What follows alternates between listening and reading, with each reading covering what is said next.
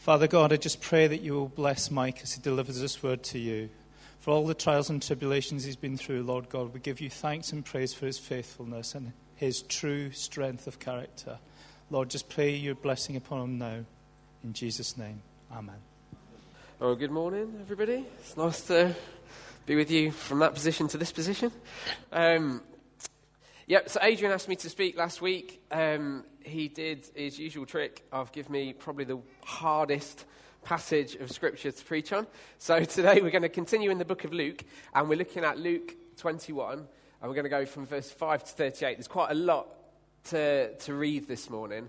Um, but yeah, we'll, we'll, we'll get there. This should cover the 40 minutes, actually. So, some of his disciples were remarking about how the temple was adorned with beautiful stones and with gifts dedicated to God. But Jesus said, As for what you see here, the time will come when not one stone will be left on another, every one of them will be thrown down. Teacher, they asked, when will these things happen? And what will be the sign that they are about to take place? And he replied, Watch out that you are not deceived, for many will come in my name, claiming that I am he, and the time is near. Do not follow them. When you hear of wars and revolutions, do not be frightened. These things must happen first but the end will not come right away. Then he said to them, Nation will rise against nation, and kingdom against kingdom.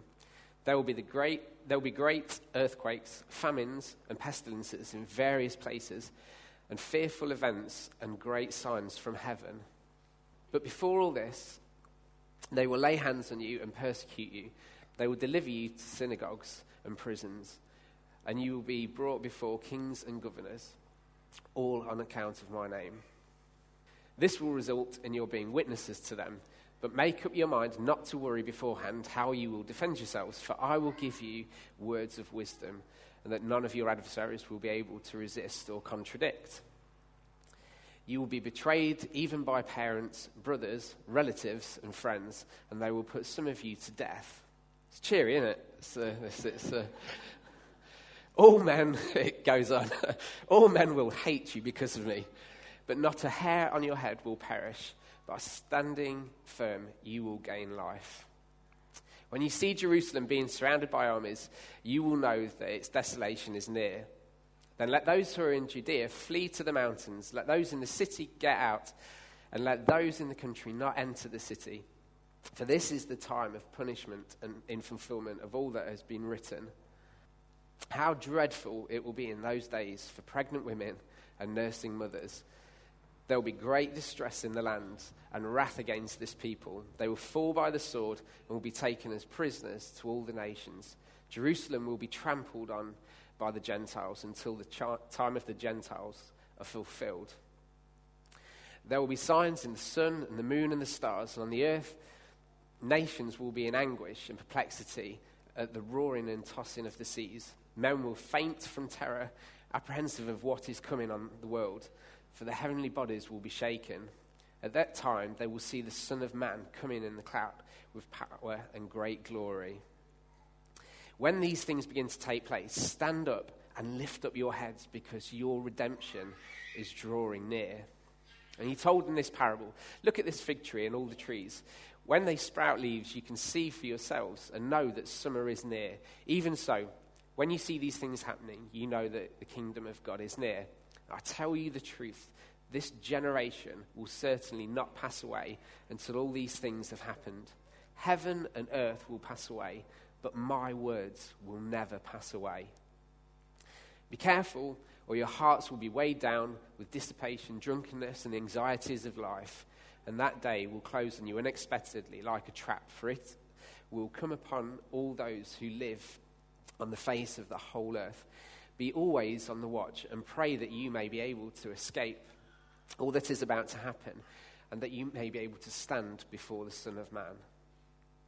Each day, Jesus was teaching at the temple, and each evening he went out to spend the night on the hill called the Mount of Olives. And all the people came early in the morning to hear him at the temple. I've got to admit, I wouldn't want to go back after hearing that.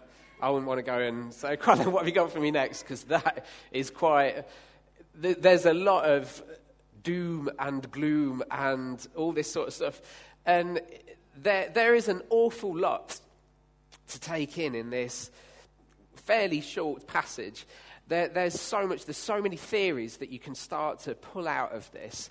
And it would, we would be here till when this evening service isn't going to happen if we were to try and get through all of that. So don't worry, we're not.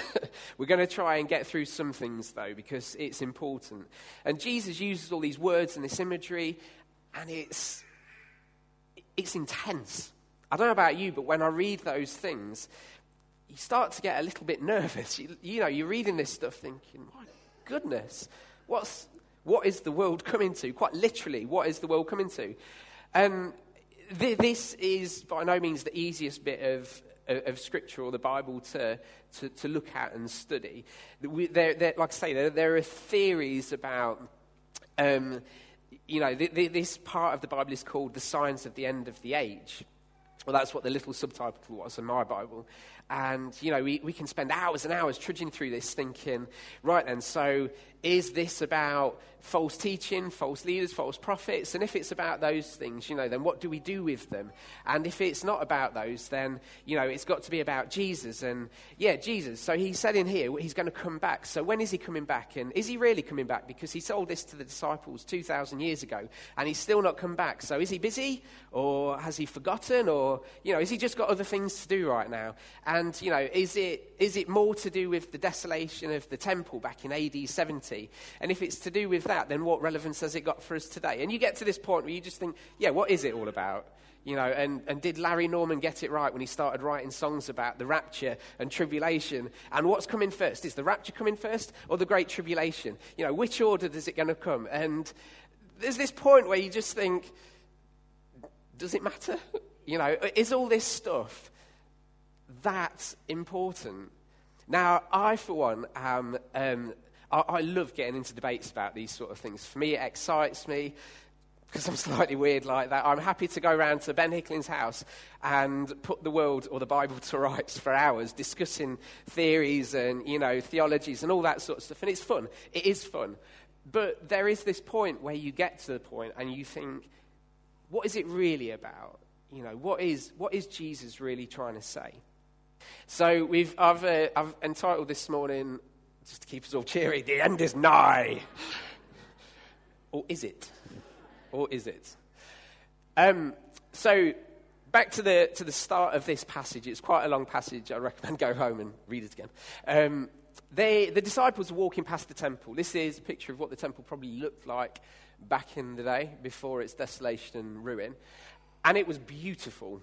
It was built back in the days of Solomon and it was adorned with gold, silver, precious stones. The, the, the architect, architecture would have been second to none at all. God designed this himself. You can go way back into the Bible and see, you know, God's plans for the temple, what it's going to look like, and all that sort of stuff.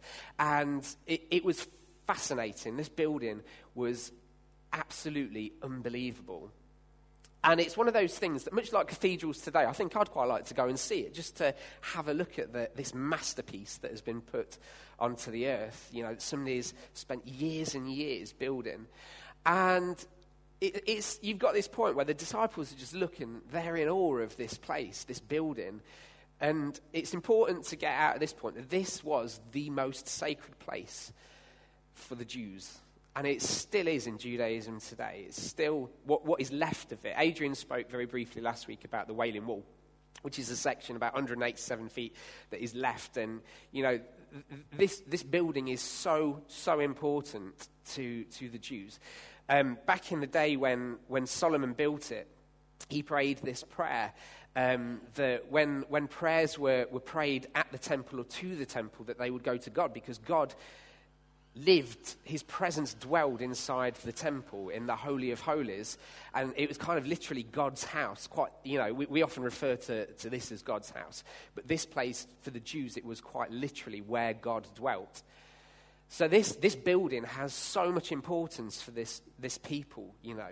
That when, they, when they walked past and they remarked on its beauty, for them, there was probably this point where they, they, they see God in it, almost.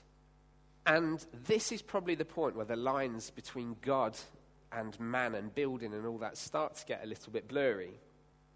So the disciples are looking at this temple and all of its majesty and its beauty and enjoying the wonder. And then Jesus comes along and says, Yeah, do you know what, guys? This place is going to be a ruin a wreck.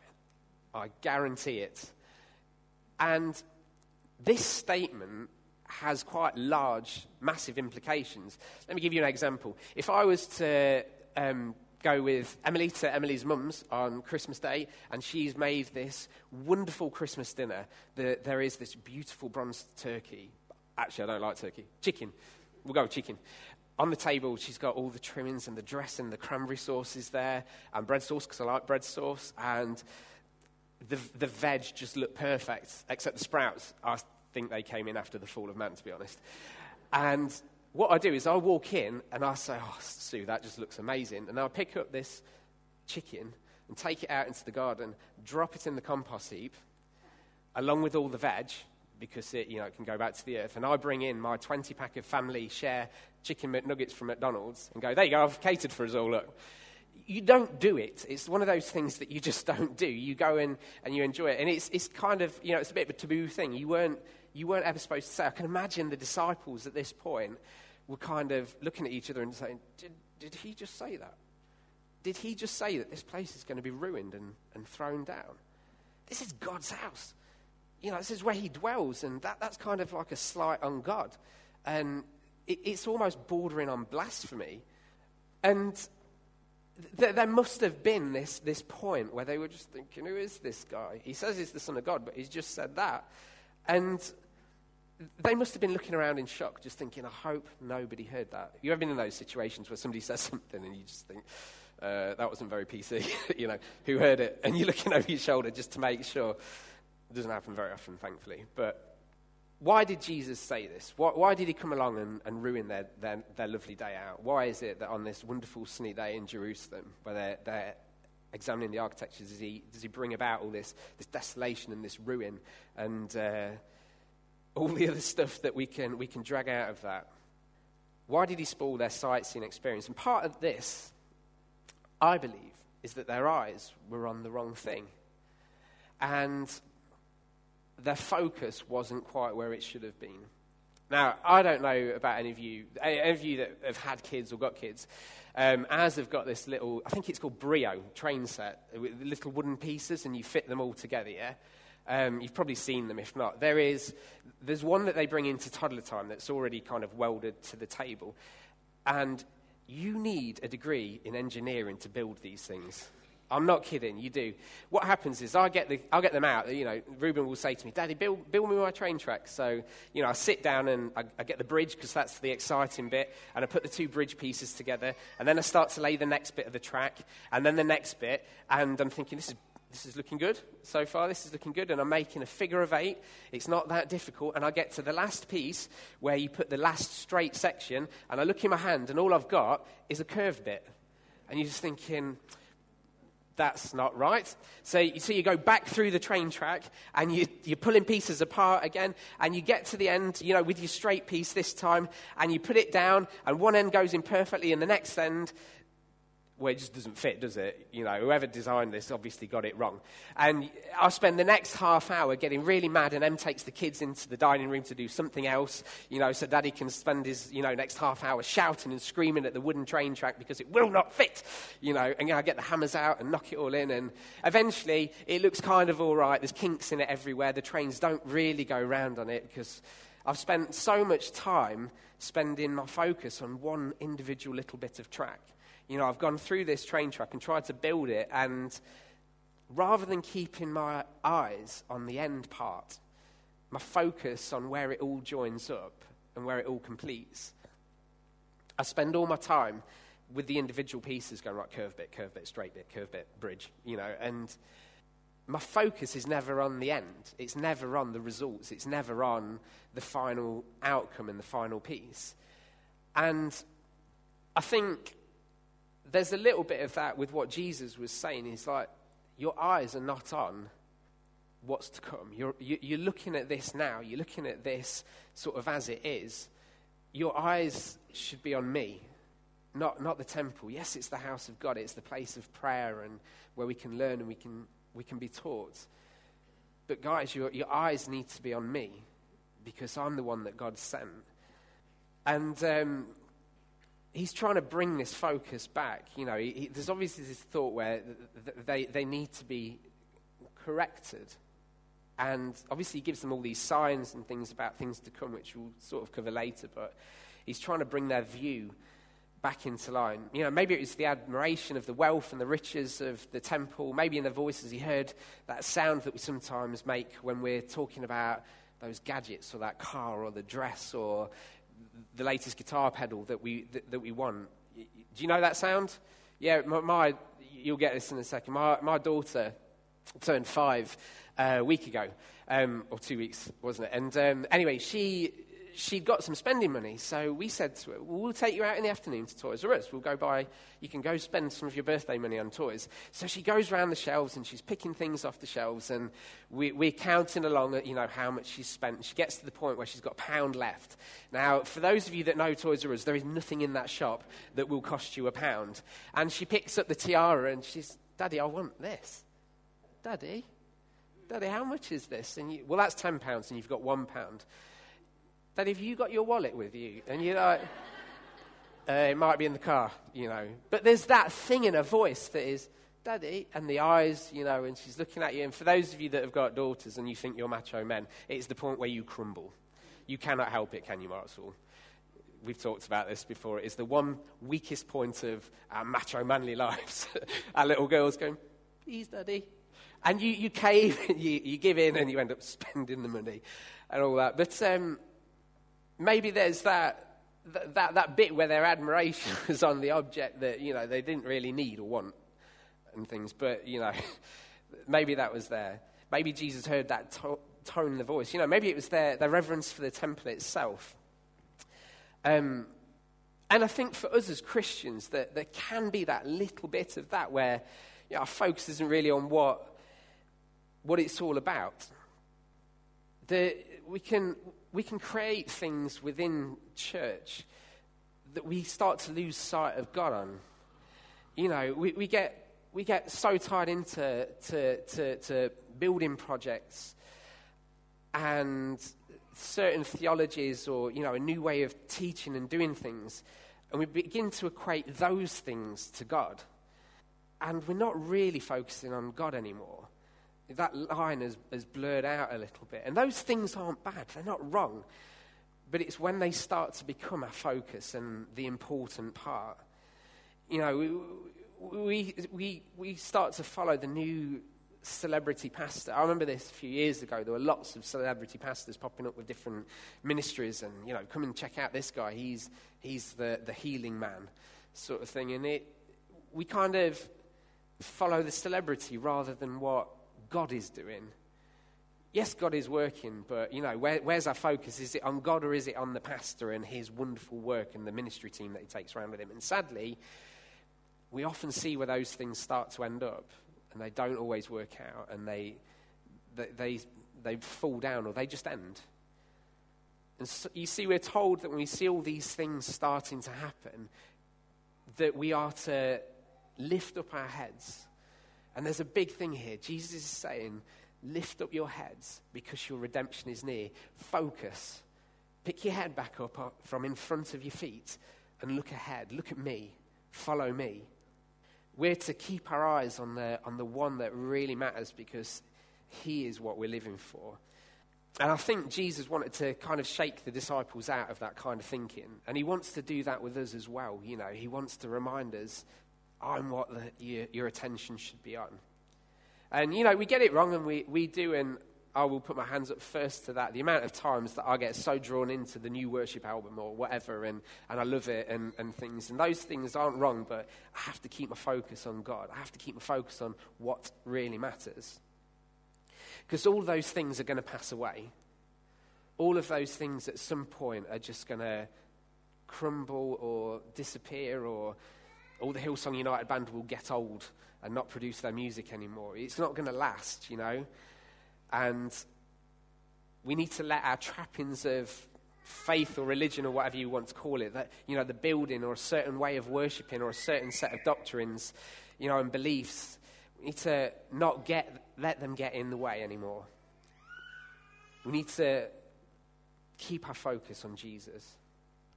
You know, th- that, that passage, it gets quite dark, I think. It gets quite, quite gloomy. And uh, f- the reality is that a lot of us here, we're probably not going to get t- tortured and murdered for our, our faith like some of our, our brothers and sisters around the world.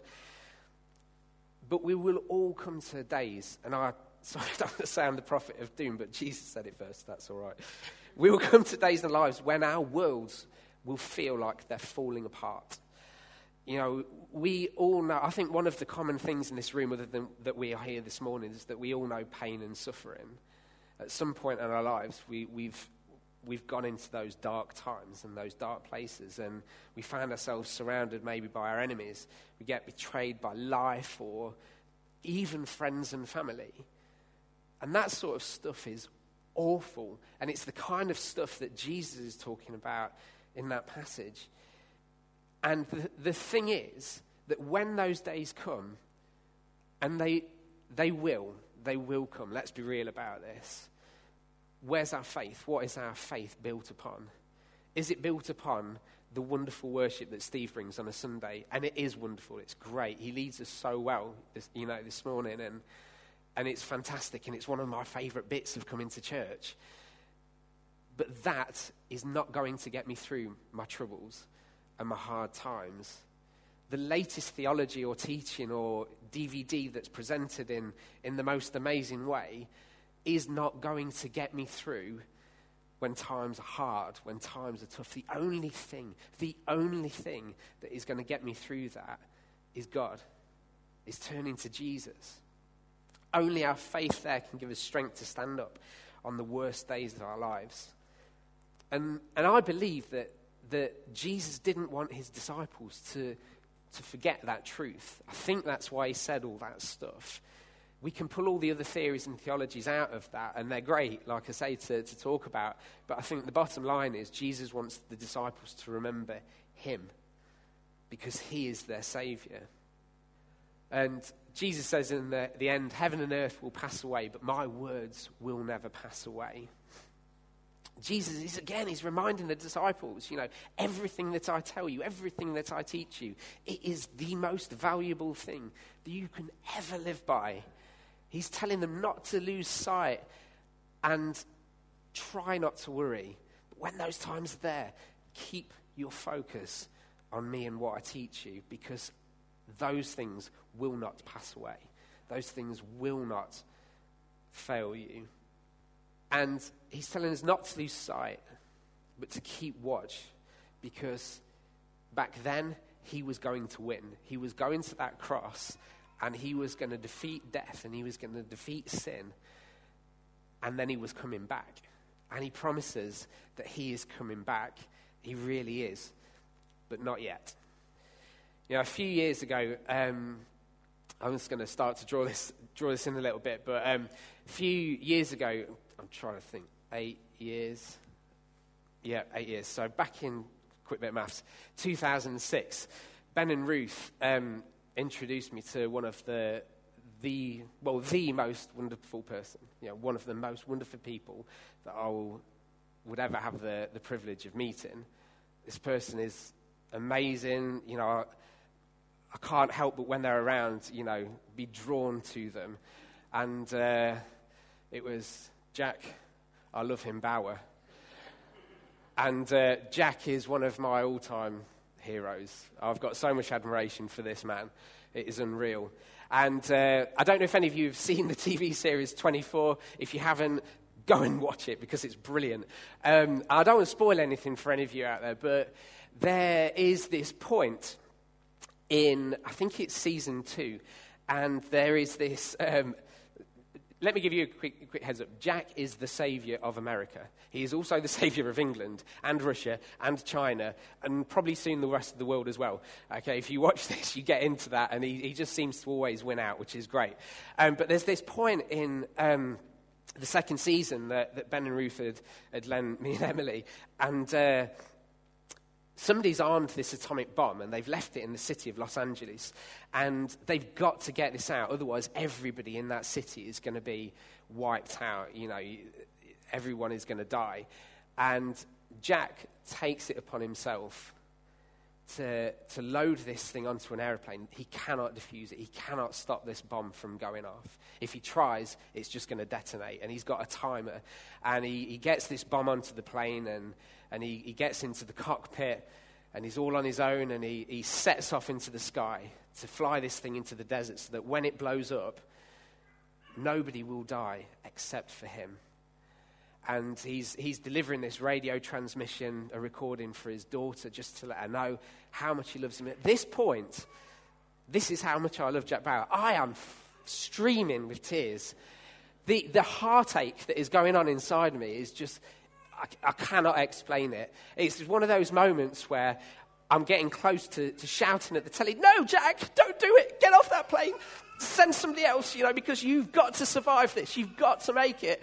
And it's just horrible. He's, he's flying off, and you can see the sun rising, and you just think, as that sun rises, his sun is going to end, and it's just not going to be good. And, and I turn my face, I can't bear to watch anymore. And I look away, and there is this moment where all of a sudden, I realize that I don't have to worry anymore. And it's not because Jack is a fictional character, because I don't believe that he is.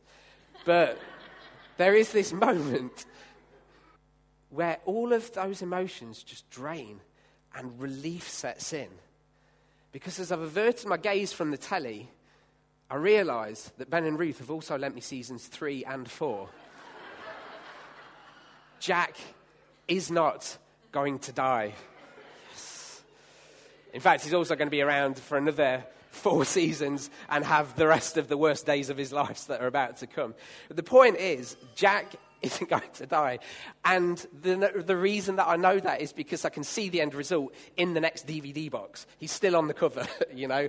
He's, I know that he's going to come through, and it spoilt it slightly for me. But I realized that the pain and the anguish and the anxiety and the heartache and the blood and the sweat and the tears that I'd shed for Jack through about 36 hours of my life. They're a little bit unnecessary. Okay, they were a bit unnecessary. Jack was going to live another day. And the, point of that rather silly story is that when we look at Jesus, he's coming back. He's got an end plan, he's got it all worked out. He knows exactly what he's doing he says often, I am the beginning and I am the end, and I'm everything in between.